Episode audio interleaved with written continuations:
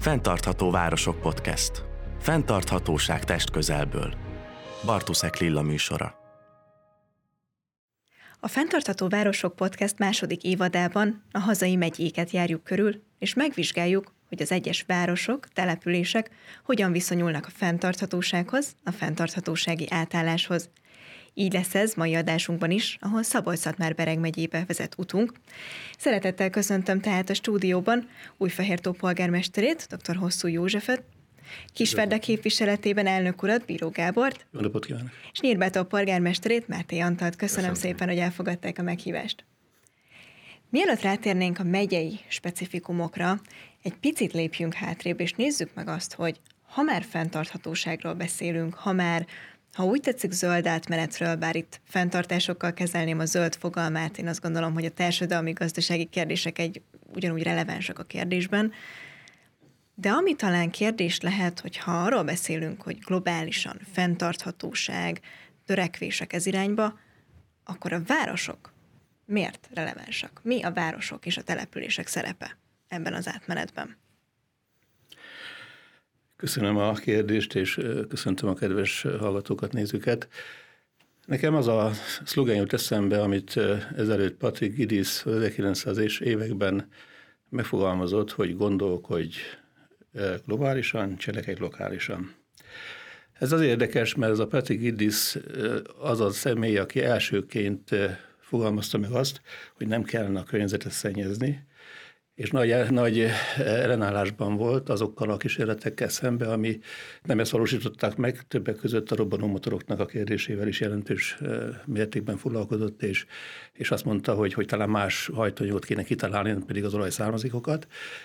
Tehát azt gondolom, hogy a, a, a globális problémák egyébként a lokális problémák alapján képződnek, tehát a globális elképzelések nyilván nagyon fontosak ahhoz, hogy stratégiai cselekvési tervet alkossunk.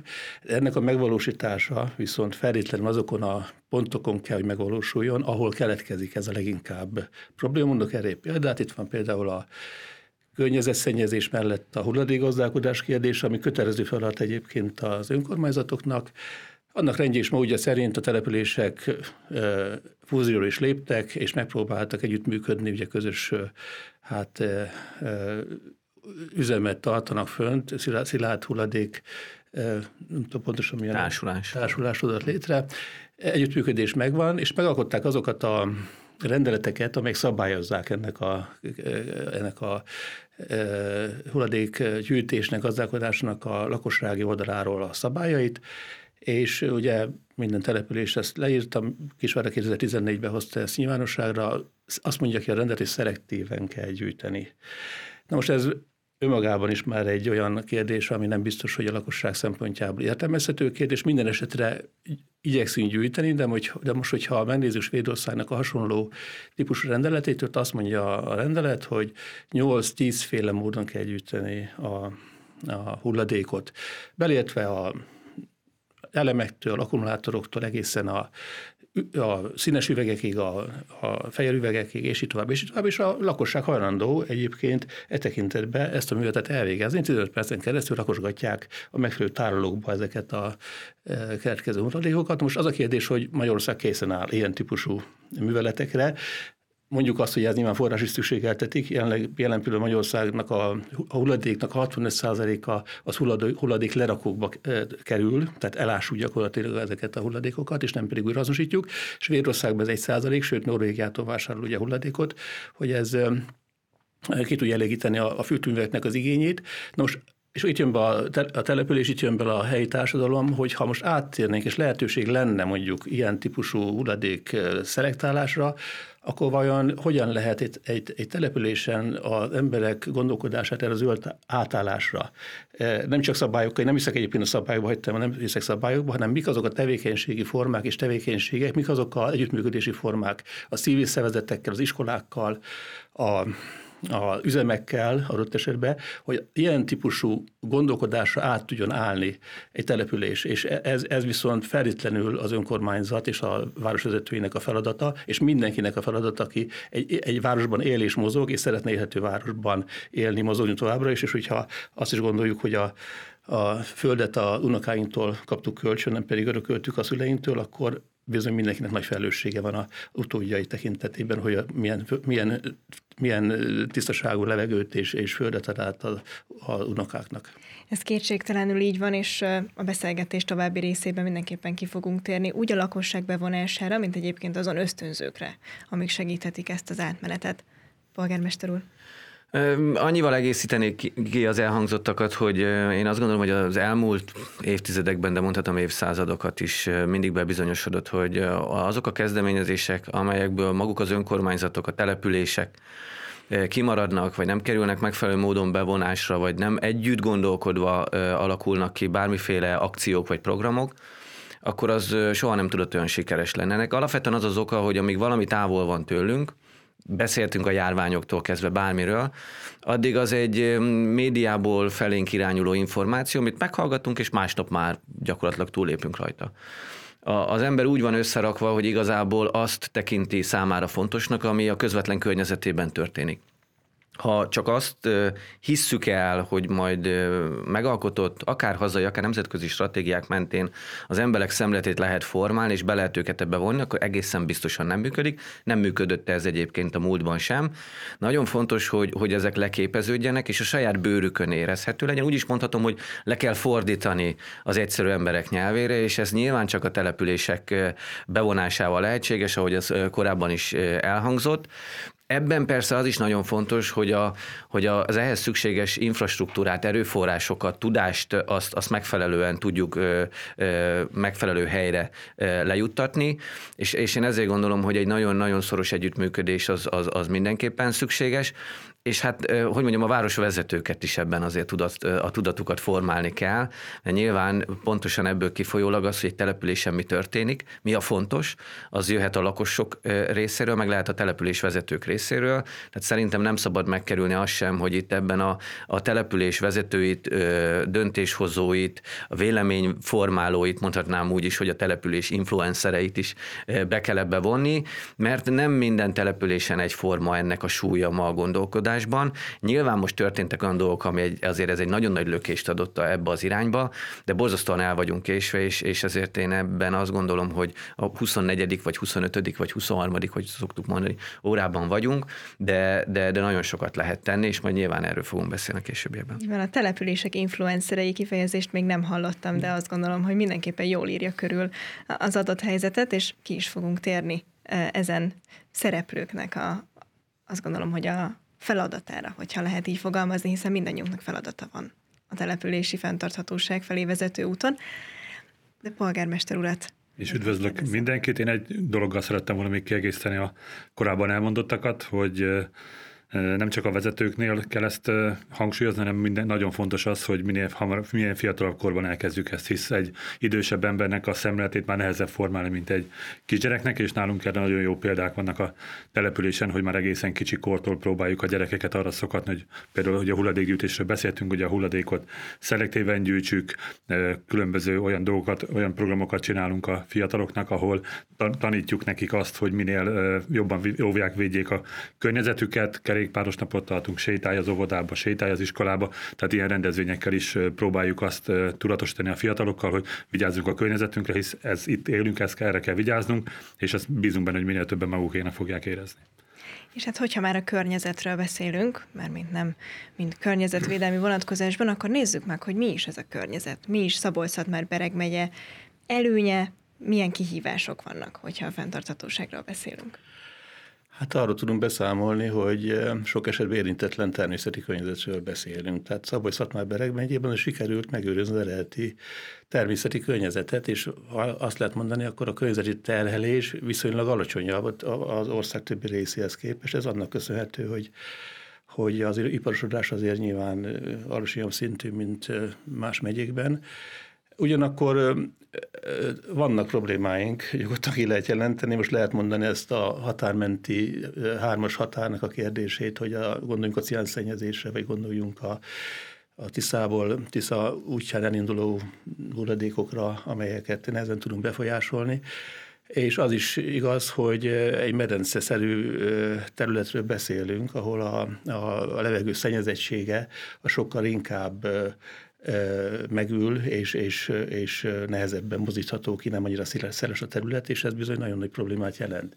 De minden esetre a kiindulási pont, azt kell, hogy mondjam, hogy szerintem jobb, mint sok esetben máshol, hiszen ugye fel lehetne sorolni azokat a nemzeti, azokat a területeket, amelyeket Európai Uniós szabályok is védenek, vagy Natura 2000-es területek, ami nagyon sok van, vagy olyan érintetlen területek, madárvédelmi területek, amelyek, amelyek, amelyek értékként jelennek meg az Európai Unió területek tekintetében is.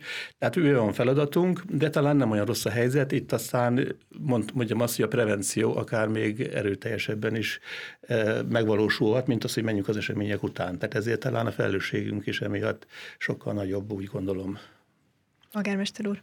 Egyetértek az elhangzottakkal, talán annyit tennék hozzá, hogy van egy, van egy nagyon erős kihívás nyilván az egész bolygó területén, de talán ez a mi megyénkben fokozottan érzékelhető itt az idejében ugye az a száj, az mindenképpen látszott, és arra kell felkészülni, ez már több évtizedes távlatban azért látszik, hogy jelentősen átalakul az éghajlatunk, és ebben a tekintetben a mi megyénk kitettsége az nagyon erős.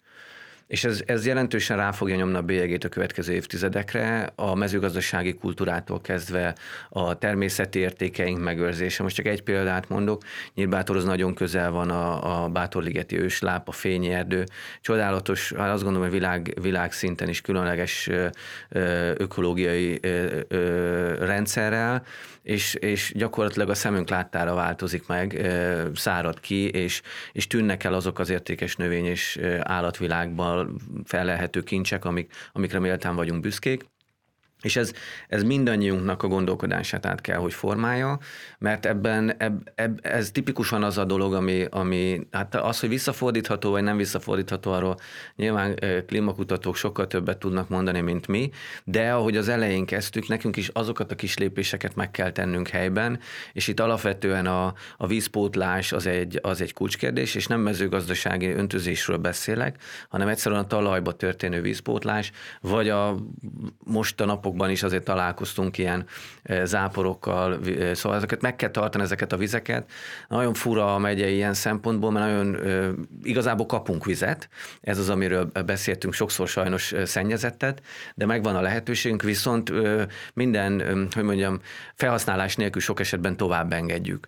És ezért a, a megye nagyon differenciált ebben a tekintetben, mert ha Fehér Tóra nézek, majd biztos polgármester el fogja mondani, hogy pár éve még a belvízzel küzdöttek, és az volt egy nagy kihívás. Nyilván a Tisza mentén a, a, a megint egy másik történet, mi meg ugye a nyírségben ennek az egésznek a tetején ülünk, a megyében mondjuk legmagasabb ponton, egy homok dombon, ha lehet így fogalmazni, ahova meg most már egyáltalán nem jön víz, és majd erről is fogunk beszélni, hogy ezt hogyan lehet pótolni. Tehát valóban egy nagyon különleges természeti kincsünk van, értékünk van, egy nagyon különleges adottságokkal is rendelkező elhelyezkedéssel, de drasztikusan átalakul a környezetünk, a környe, a, az élővilág, a növényvilág, és ezzel valamit kezdenünk kell nagyon gyorsan, mert ebben is a 24. órában vagyunk. Ez kétségtelenül így van. Polgármester úr polgármester kollégám említette, Fehér tót, ugye mi a nevünket is egy tóról kaptuk, hisz a középkorban a, települést egy hatalmas tórendszer vette körül, és három kis domb emelkedett ki ebből a vízből, és ez volt az akkori új Fehér tónak a, a gyökerei oda vezethetőek vissza. Most arra elmondhatjuk azt, hogy új Fehér tónak hívnak bennünket, de nincsen tavunk. A, a, bel, a város központjában van egy körülbelül 300 négyzetméteres felületű tavunk, ezen kívül sajnos semmi, hisz a, az elmúlt évtizedek, évszázadok vízgazdálkodás előírásai, szabályainek következtében a tavaink eltűntek, tehát nem megtartottuk a vizet, ami most nagyon fontos lenne, hogy a lehulló, illetve áthaladó víz megmaradjon a településen, hanem elvezettük a vizet, és az új a lehulló csapadékvíz és az ott keletkezett víz az a Tiszába kerül sajnos, és ez egy nagyon nagy probléma, hisz nálunk is 14 ezer hektár a város külterülete, és ennek az öntözését nagyon minimálisan tudják, tudják megoldani a gazdálkodók, és úgy gondolom, hogy ez, hogy a víz legyen a település, akár település közvetlen környezetében, illetve a, a belterületen pedig szabályozottan tudjuk a vizet kezelni, ez egy nagyon fontos kihívás számunkra. Hát én azt gondolom, hogy uh, nyilvánvalóan a víz tekintetében azért itt van ez a kettőség, amit az elmúlt percekben is hallhattunk. Egyrésztről nincsen, hiszen szárazság van, és nagyon nagy szükség lenne rá. A másik oldalon, amikor jön, amikor van, akkor meg villámárvíz formájában keresztül söpör az adott városon vagy településen. Milyen intézkedésekkel lehetne ezt egy kicsit talán keretek közé szorítani? Hát eljutottunk a stratégiai tervekhez, cselekvési tervekhez. Ugye Kisvárdának, mint több településnek van ilyen terve, energia és klíma stratégia cselekvési terve, ahol valóban, ahogy elmondta a polgármester úr, mondjam azt, hogy a klímaváltozás ellen nagyon nehéz védekezni, illetve az alkalmazkodó képesség a legfontosabb betekintetbe. Tehát azt jelenti, hogy még egész odáig is el kell menni, hogy esetleg az egészségügyet jobban meg kell erősíteni, több házi orvos szükségeltetik, ez szerepel többek között Kisvárda stratégiai tervébe, mert a hőhullámok egyébként több egészségügyi problémát fognak okozni, főleg az időseknél, mint amit eddig tapasztaltunk. Igen, például a hősziget hatása. És valóban együtt, van, együtt vagyunk jelen az asszályjal, és együtt vagyunk a lezúduló vízzel. Tehát ugye ez is elmítésre került, hogy most van egy útban egy pályázatunk a csapadékvíz elvezetés szempontjából, és ott prioritásként van megjelölve, hogy csapadékvizet fel kell fogni, és öntözésre lehet használni. Nem, nem menjen el a csatornába, hanem meg kell próbálni hasznosítani később. És, és így lehetne folytatni tovább, hogy mik azok a lépések, a parkosítás nyilvánvaló, ami megint csak ebben segít, és, és számtalan olyan lehetőség lenne, ami, ami az asszályt és, és ezeket a szélsőséges időjárás viszonyokat ezt ki tudja küszöbölni. Energiapolitikában, hogyha megint stratégiáról beszélünk, ott ugye hát kiindulási bázist kell megfogalmazni. Kisvárda 2014-es bázist határozott meg, 100 ezer köbméternél több széndiokszidot bocsátott ki. 2014-ben Kisvárda. A célérték az, mint ahogy többi város is csatlakozott ehhez a mozgalomhoz, hogy 40%-kal kell csökkenteni, tehát 60 ezer köbméter széndiokszid kibocsátásig kell lemenni, és megfogalmazza azokat a területeket, ahol ezt meg lehet oldani. Például jöttem most a város gépkocsijával, mondtam a sofőrnek, hogy na, nem sokára már nem tankolnod kell, hanem fel kell tölteni, szóval megfogalmazva a, ebbe a terbe, hogy a városi flottát rövid időn belül nulla százalékos kibocsátásúra kell átalakítani, ami azt jelenti, hogy elektromos autókat kell beszerezni. És lehetne folytatni, hogy mit tudom én, a lakosságnak a ilyen kibocsátását 50 százalékkal kell csökkenteni, intézményeket 25 százalékkal kell csökkenteni, megemlíteném a távhőnket, aminek szintén 25 százalékos csökkentés van előírva, ami azt jelenti, hogy egy 10 milliárdos pályázat van bent, pont, uniós pályázat, ahol a távhőnket, ami gázzal fűtődik most jelen pillanatban, részben biomasszára való történő átállásá fog kerülni, ami azt jelenti, hogy, hogy több, egyrészt több lábban áll, és másrészt pedig azokat az elveket, ami az uniós előírő biomassa szükségeltetik energia előállításra, azok meg fogják ezt gyorsítani, feldolgozzuk azokat a mezőgazdasági melléktermékeket, amelyek feldolgozhatók és aprítékolhatók és, és elégethetők, és energiaerdőket lehet telepíteni, ami meg abban a szempontból, hogy megfogja a csapadékot, és, és olyan klímát teremt, ami kedvező, tehát összefüggnek így ilyen értelemben a dolgok, és lehetne még sorolni, hogy milyen elképzelési cselekvési tervek vannak, ami, ami, aminek azt kell mondjam, hogy a jóslatok, a 2019 abszolút bejöttek, az, hogy nagy, nagy asszály lesz, klímaváltozás van, és tényleg teljesen bejöttek, az, hogy 30-ra ezt lehet teljesíteni, az egy másik kérdés lesz, ez nagyon sokat kell dolgozni, Igen, hogy, hogy, van, hogy ezeket a célértékeket el tudjuk érni. Így van, éppen erre szerettem volna reflektálni, hogy hát a tervek azok önmagában nyilvánvalóan szükségeltetnek, de a valódi megvalósítás az, ami majd megmutatja, hogy valóban hogyan tud hozzájárulni a fenntarthatóság iránti küzdelemhez. Polgármester úr? Hát igen, ha a tervekről beszélünk, a tervek nagyon jók, hogy vannak. Persze azért azt kell, kell mondani, hogy Magyarországon történelmi hagyománya van a fiókba készített terveknek, tehát hogy azért készülnek van, nagyon sok tervek, hogy aztán hosszú-hosszú évekig a fiókba porosodjanak. Nyilván ettől függetlenül van egy, ezzel kapcsolatban nyilván van egy szkepticizmus a, a tervekkel kapcsolatban, de ugyanakkor meg meg kell érteni, hogy nagyon sok szempontból nélkülözhetetlenek. Azért nélkülözhetetlenek, mert valamilyen módon módon, ha akár tervnek hívjuk, akár közös gondolkodásnak azt, hogy milyen adottságaink vannak, milyen lehetőségeink vannak, milyen kihívásokkal nézünk szembe, milyen veszélyeink vannak, ezeket muszáj feltérképezni, különben cél nélkül rohangálunk oda-vissza. Vannak ilyen gyakorlatok is a világban, én magam is láttam ilyet, azért a történelem bebizonyította, hogy ezek általában nagyon ritkán lesznek sikeresek, nagyon el kell találni, hogy ha össze-vissza szaladgálunk, akkor pont mindig jó irányba menjünk Ez azért általában nem szokott sikerülni. Tehát kellenek tervek. Ráadásul mindig azt szoktam mondani, hogy nem olyan tervek kellenek, amik lehetőleg a papírlap mennyiségét bővítik, és hosszú-hosszú sorokon keresztül teljesen fölösleges mondatokat fogalmazunk meg, hanem érthető, lényegre törő és végrehajtható tervekre van szükség. A végrehajthatóság alatt nem csak az, mi, a, mi az, ami megvalósítható, hanem mi az, ami finanszírozható is, mert azért itt álmodni lehet, de a racionalitás az rendkívül fontos. Mi az, amit ebből meg tudunk csinálni. Bevállalhatunk bármit, hogyha utána arra nincsenek erőforrásaink. Úgyhogy én a terveket nagyon fontosnak tartom, nekünk is természetesen megvannak az ezzel kapcsolatos elképzeléseink, de azt is látni kell, hogy sokszor ennek a hatékony végrehajtása nem csak rajtunk múlik.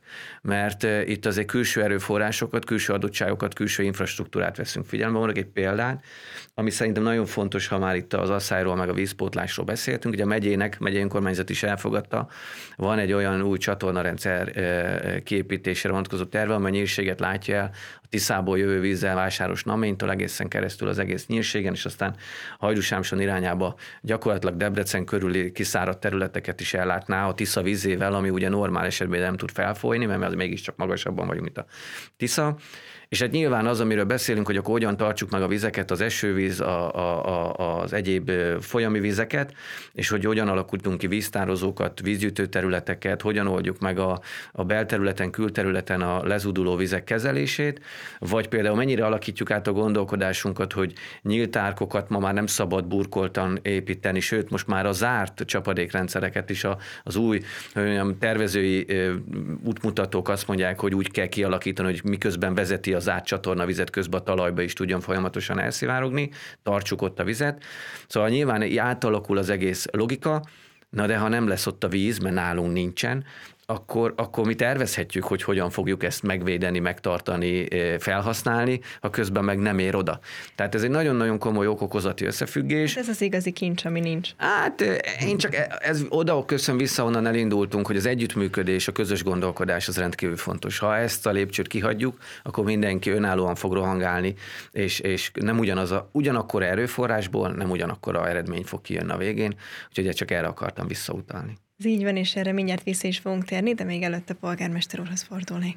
Én csak annyival szeretném ezt kiegészíteni, hogy ugye fontos az, hogy az legyenek tervek, tehát nálunk nem voltak, tehát nálunk mindig ilyen adhok jelleggel a korábbi években, évtizedekben adhok jelleggel történtek a beavatkozások, akár belvíz, akár csapadékvízről, beszélünk, és ennek meg is van az eredménye sajnos, hisz nem igazán képült még a városnak a, a csapadékvízrendszer. Ezt szoktam mondani az ilyen megbeszéléseken, hogy nincs az a pénz, amit új ne lehetne elkölteni belvíz és csapadékvízrendszer felépítésére és felújítására is, hisz például a városközpontban ilyen 50-60 éves rendszer van, ami hát sajnos az idő vasfoga, hisz nagy forgalmú utak mennek át a városközponton, és az idő vasfoga már bizony-bizony tönkretette, úgyhogy már nekünk nem csak építenünk kell, hanem felújítanunk is nagy mennyiség mennyiségben, illetve ugye most hogy hát volt az a két-három hónapos asszályos időszak, és mikor véget ért a múlt hét végén, illetve hét elején, akkor egyből a telefonom izzott, hisz mindenütt a leesetek is eső, akkor azonnal itt a világ vége, áll az utcán a víz, és akkor gyorsan menjünk, segítsünk.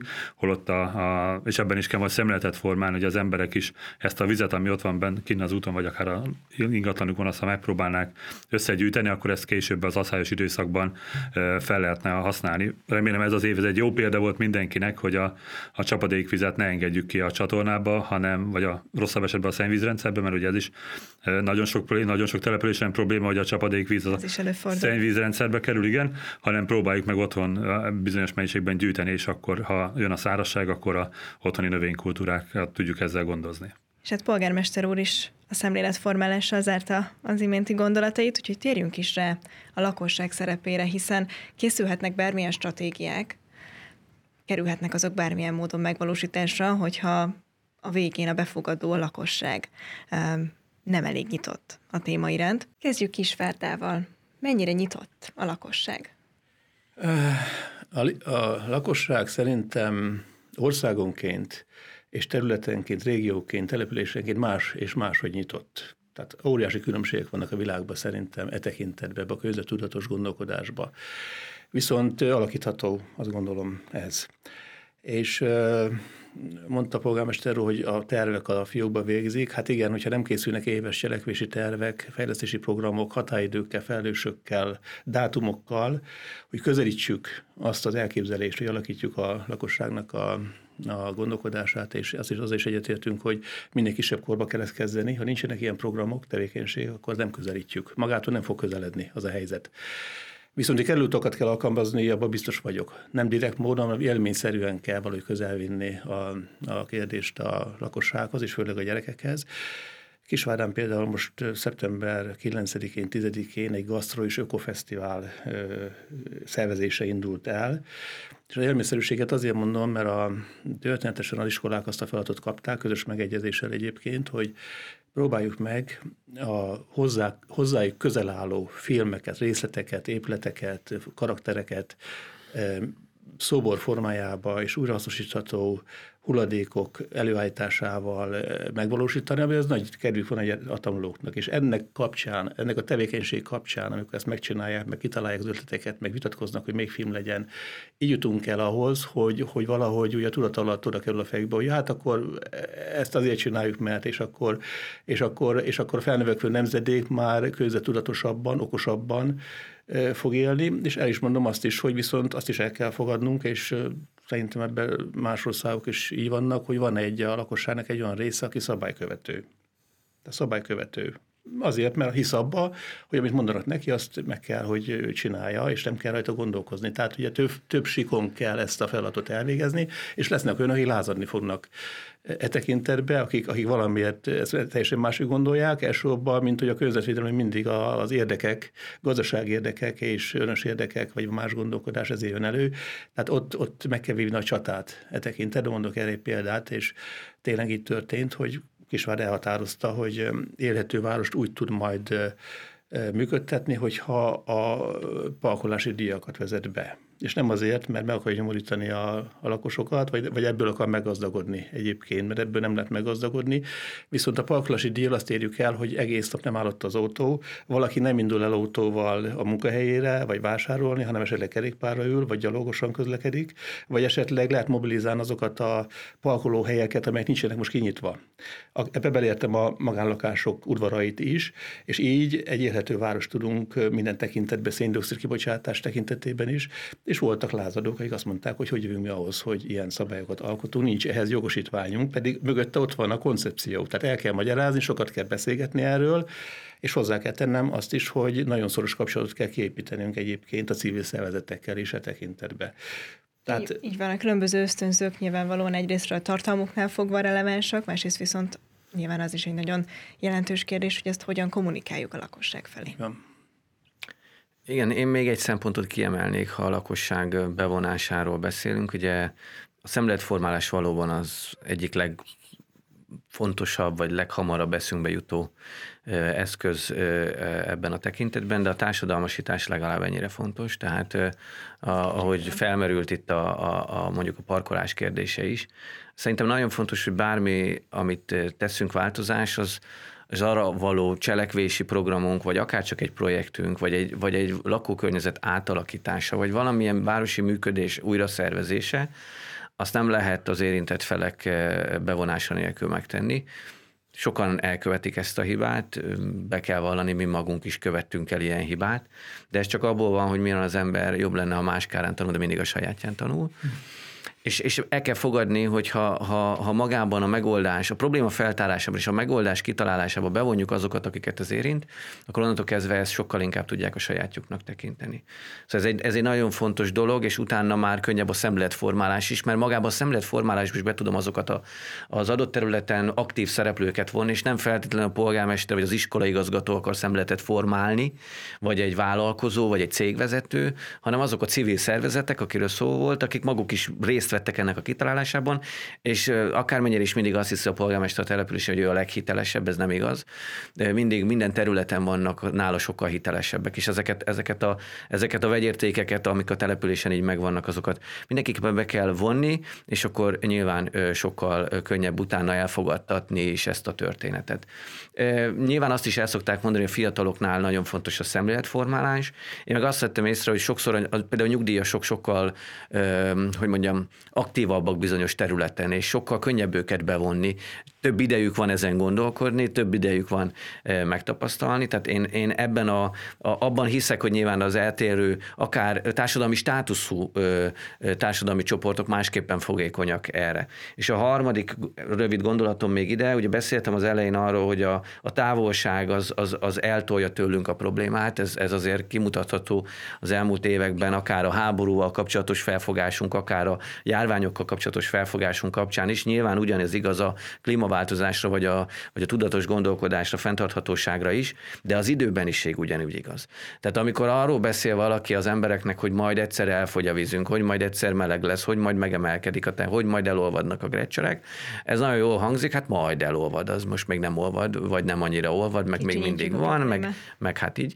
És amikor, amikor jön szembe egy ilyen, mint ez az év, több szempontból is rengeteg kihívást jelentett, akkor, akkor, akkor könnyebb oda menni az emberekhez, hogy na látod, kisárgult a kukorica, végigmegyünk az autópályán, feljünk Budapestig, akkor már nem kell elmagyarázni senkinek, hogy itt nem biztos, hogy lesz elegendő élelmiszer, nem biztos, hogy lesz elegendő ivóvíz, és nem biztos, hogy, hogy a nyári hőhullámokban a nagyszüleink azok nem kerülnek komoly veszélybe.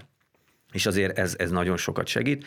Tehát könnyebb a helyzetünk, de nekem ez, ez mindig egy veszőparipám, hogy a társadalmasítás az egy kulcs fontosságú. Igen, ez a gondolathoz csatlakozva, hogy az idősek, eh, főleg az idősebb, én nem időseknek szoktam őket mondani, hanem régóta fiataloknak, ők azok, akik eh, ugye megtapasztalták azt az elmúlt évtizedekben, hogy spórolni kell. Ugye a mai, a mi korosztály, meg amit tőlünk fiatalabbak már a bőség zavara. Tehát amikor mi gyerekek voltunk, akkor egy bolt volt a környéken, bementünk, és nem 27 féle kenyérből lehetett választani, hanem egyféle kenyér volt, és nem volt ekkora pazarlás, mint most. Úgyhogy ebből a szempontból lehet, hogy van egy kis pozitív hozadéka is lesz majd ennek, a, a, ennek az, akár ennek az évnek, akár a, nem csak az asszályra, hanem a, hogy itt az energia mizériális gonda, vagy hát ha a fiatalabb korosztály is elkezd spórolni, hisz rengeteg szemetet termelünk. Ugye aki látja egy 120 literes kuka már nagyon kevés háztartást nem elég egy heti hulladék összegyűjtésére. Úgyhogy ezt fontosnak tartom, hogy az idősektől példát vegyünk, hisz ők, ők a kenyeret megeszik a végéig, tehát ők, ők azért megtanulták ezt a vizet összegyűjtik ugye a hordóba, tehát mindenképpen tőlük példát kell venni, illetve amit polgármester említett, hogy legyenek olyan személyek a településen, akik egy-egy adott témában hitelesek, és itt nálunk van egy nagyon jó kezdeményezés. Tavaly alakult egy zöld bizottságnak nevezett kis csapat, akik az önkormányzattal együttműködve a város fásítási és zöldítési programját koordinálják. Szerintem a megyében az egyik leginkább zöld település új nekünk van a talán a legtöbb fánk közterületen, de ez is kevés, hisz például csak a tavalyi évben és tavaly ősszel és idén tavasszal közel ezer fát ültettünk a város közterületeire. Egy más kérdés, ennek a fele sajnos az asszályban e, felét majd pótolnunk kell az asszály következtében, de vannak olyan kezdeményezéseink, és ebbe bevontuk a bölcsödéseket is. Tehát elmentünk a bölcsödébe, bölcsödé udvarára, ültettünk fákat, és a kis két éves gyerek fogta a kis lapátját, és, és ásta, és hozta a vizet. Tehát nagyon fontos, hogy itt, itt is megtaláljuk a fiatalokhoz, a, a fiatalokhoz vezető utat. És tehát ugye két fogalom is megjelent az imént, az egyik a szemléletformálás volt, a másik a társadalmasítás. Azt gondolom még egy olyan fogalom van, amit célszerű ebbe a körbe beemelni, ez pedig annak a kérdése, hogy miért éri meg a fenntarthatóság. Hiszen a gazdasági ösztönzők talán az egyik legfontosabb pillére ennek a történetnek, akkor lehet a lakosságot meggyőzni arról, hogy az így egyébként felépített tervek, megvalósított cselekvések mentén áttérjenek a fenntartatósági létformára, de ugyanúgy az üzleti szférát is akkor lehet erről meggyőzni, hogyha ennek van valamilyen kifejezett, kimutatható hatása, és a szó bármelyik értelmében megéri nekik. Hát ez a, a legnehezebb mezőre tévedtünk, én azt gondolom, több okból, mert hát, hogy miért éri meg, az, azt előre elmondani, azt nagyon nehéz. Tehát a, a társadalmat fenyegetni, hogy majd többe fog kerülni, hogy majd nem lesz. Ahogy beszéltem az időfaktorról, ez, ez most is azt gondolom, hogy, hogy, hogy, hogy így van, és általában ezért bármivel is most riogatni szót fogom mondani, vagy akár büntetni mondjuk bizonyos bírságok kiszabásával, én ebben nagyon nem hiszek ez egy szükséges rossz, ha lehet így fogalmazni, mert bizonyos tekintetben itt beszéltünk a szabálykövetésről. Azért azt lássuk, hogy a magyar társadalom nem Európa legszabálykövetőbb nemzete, Ennek megvannak a történelmi hagyományai és gyökerei, nem, nem, nem a 20. században alakult ez ki, vagy a 21. században, de pont ezért nyilván ezt nem lehet teljesen félretenni. Én azt látom, hogy ami igazából a, a megéri, nem éri meg kategóriában a magyar társadalomban működik, az az, amikor a saját bőrén érzékeli. Uh-huh. És, és nem véletlenül meg kell kérdezni egy napelem szereléssel foglalkozó vállalkozót, hogy mennyien hívták fel egy évvel ezelőtt, és mennyien hívták fel a, a, a rezsi változások kapcsán bejelentett dolgok után. Szóval, hogyha, hogyha és ez, ez egy nagyon fontos kérdés például abban, hogy ha most kicsit visszamegyek, hogy egy, egy, egy város milyen támogatásokat, milyen segítséget ad a lakosságnak. Mert ez lehet csapda helyzet. Ha valamilyen szolgáltatást ingyen nyújtunk, most a parkolás jut megint eszembe, de nálunk például a gyógyászati kezelések a fürdőn ingyenesek, az egy nagyon jó kényelmi dolog. Ingyen lehet parkolni, ingyen lehet a gyógyászatra menni, és még szerintem, ha itt elkezdenénk sorolni, hogy mennyi mindent lehet egy településen ingyen, akkor én nem tudom, szerintem még két műsort meg tudnánk vele tölteni. És nem is szabad nekünk most ebbe a versenybe belemenni, hogy még településen mi van ingyen, hanem egyszerűen azt mondom, hogy ha nem a valós árát fizetjük meg a dolgoknak, átvitt, mód, átvitt értelemben finanszírozzuk, a közösség finanszírozza, vagy átterheljük másokra, akkor pont ezt nem látjuk, hogy mi mennyibe kerül. És az nagyon fontos világossá tenni, hogy mi mennyibe kerül, akár most, akár mennyibe fog kerülni 5-10 év múlva. Csak Mert akkor tudunk haladni, hogyha reálisan látjuk ezeket. Ha reálisan látjuk, és akkor van az, a, a, amiről beszélgetünk, hogyha ér, érezzük, hogy mi mennyire kerül sokba, akár anyagi, akár egyéb következmények formájában, akkor lehet, lehet ebben lépni, és ebben szerintem az e- következő évek jelentős változásokat fognak hozni, települési szinten is, meg, meg, meg országos, vagy európai szinten is, vagy világszinten is, mert amikor az erőforrások elkezdenek szűk, szűkösödni, kevesebb lesz, akkor nyilván felerősödnek azok a, azok, a, azok a kérdéskörök, hogy azt fizessen ki, aki nem tud spórolni. Mondjuk mondok például a szemetet hozta fel polgármester úr, hogy én régóta mondom, csak nyilván a mi rendszerünk erre alkalmatlan, hogy akinek ennyi van a kukájában, az, az kevesebbet fizessen, mint akinek már szatyrokat kell akasztani a, a sarkára, mert nem fér bele. Ezeket meg kell tennünk annak érdekében, hogy, hogy az, aki nem tud az adott területen tudatosan gondolkodni, legyen ez bármi, az azt fizesse meg. És hogyha látja a differenciát, akkor onnantól kezdve elkezd majd tudatosan gondolkodni, mert végtelen mennyiségű erőforrás meg nincs a, a rendszerben. Polgármester úr? Igen, itt ez a személytém, amit polgármester említett, ez nálunk is komolyan komoly visszhangot váltott ki annak idén, amikor bevezették ezt a kötelező igénybe venni a hulladékszállítást, de ugyanígy szabályozva, aki két kiló szemetet tesz a kukába, vagy ahogy polgármester mondta, szatyokat tesz rá, tehát erre is majd valamit ki kell találni, mert nincsenek rá kényszerítve az emberek, hogy minél kevesebb hulladékot termeljenek, hisz tudja azt, hogy akkor is ingyen viszik el, ha félig van a kuka, meg akkor is ingyen viszik el. Ingyen, hát nem ingyen, de ugyanígy fizetek érte, hogyha ha félig van a kuka, vagy még nálunk vannak ingyen. Tehát segítség az időseknek, amit ugye a polgármester említett, igen. Mondtam, hogy van. Vannak ilyen minden településen.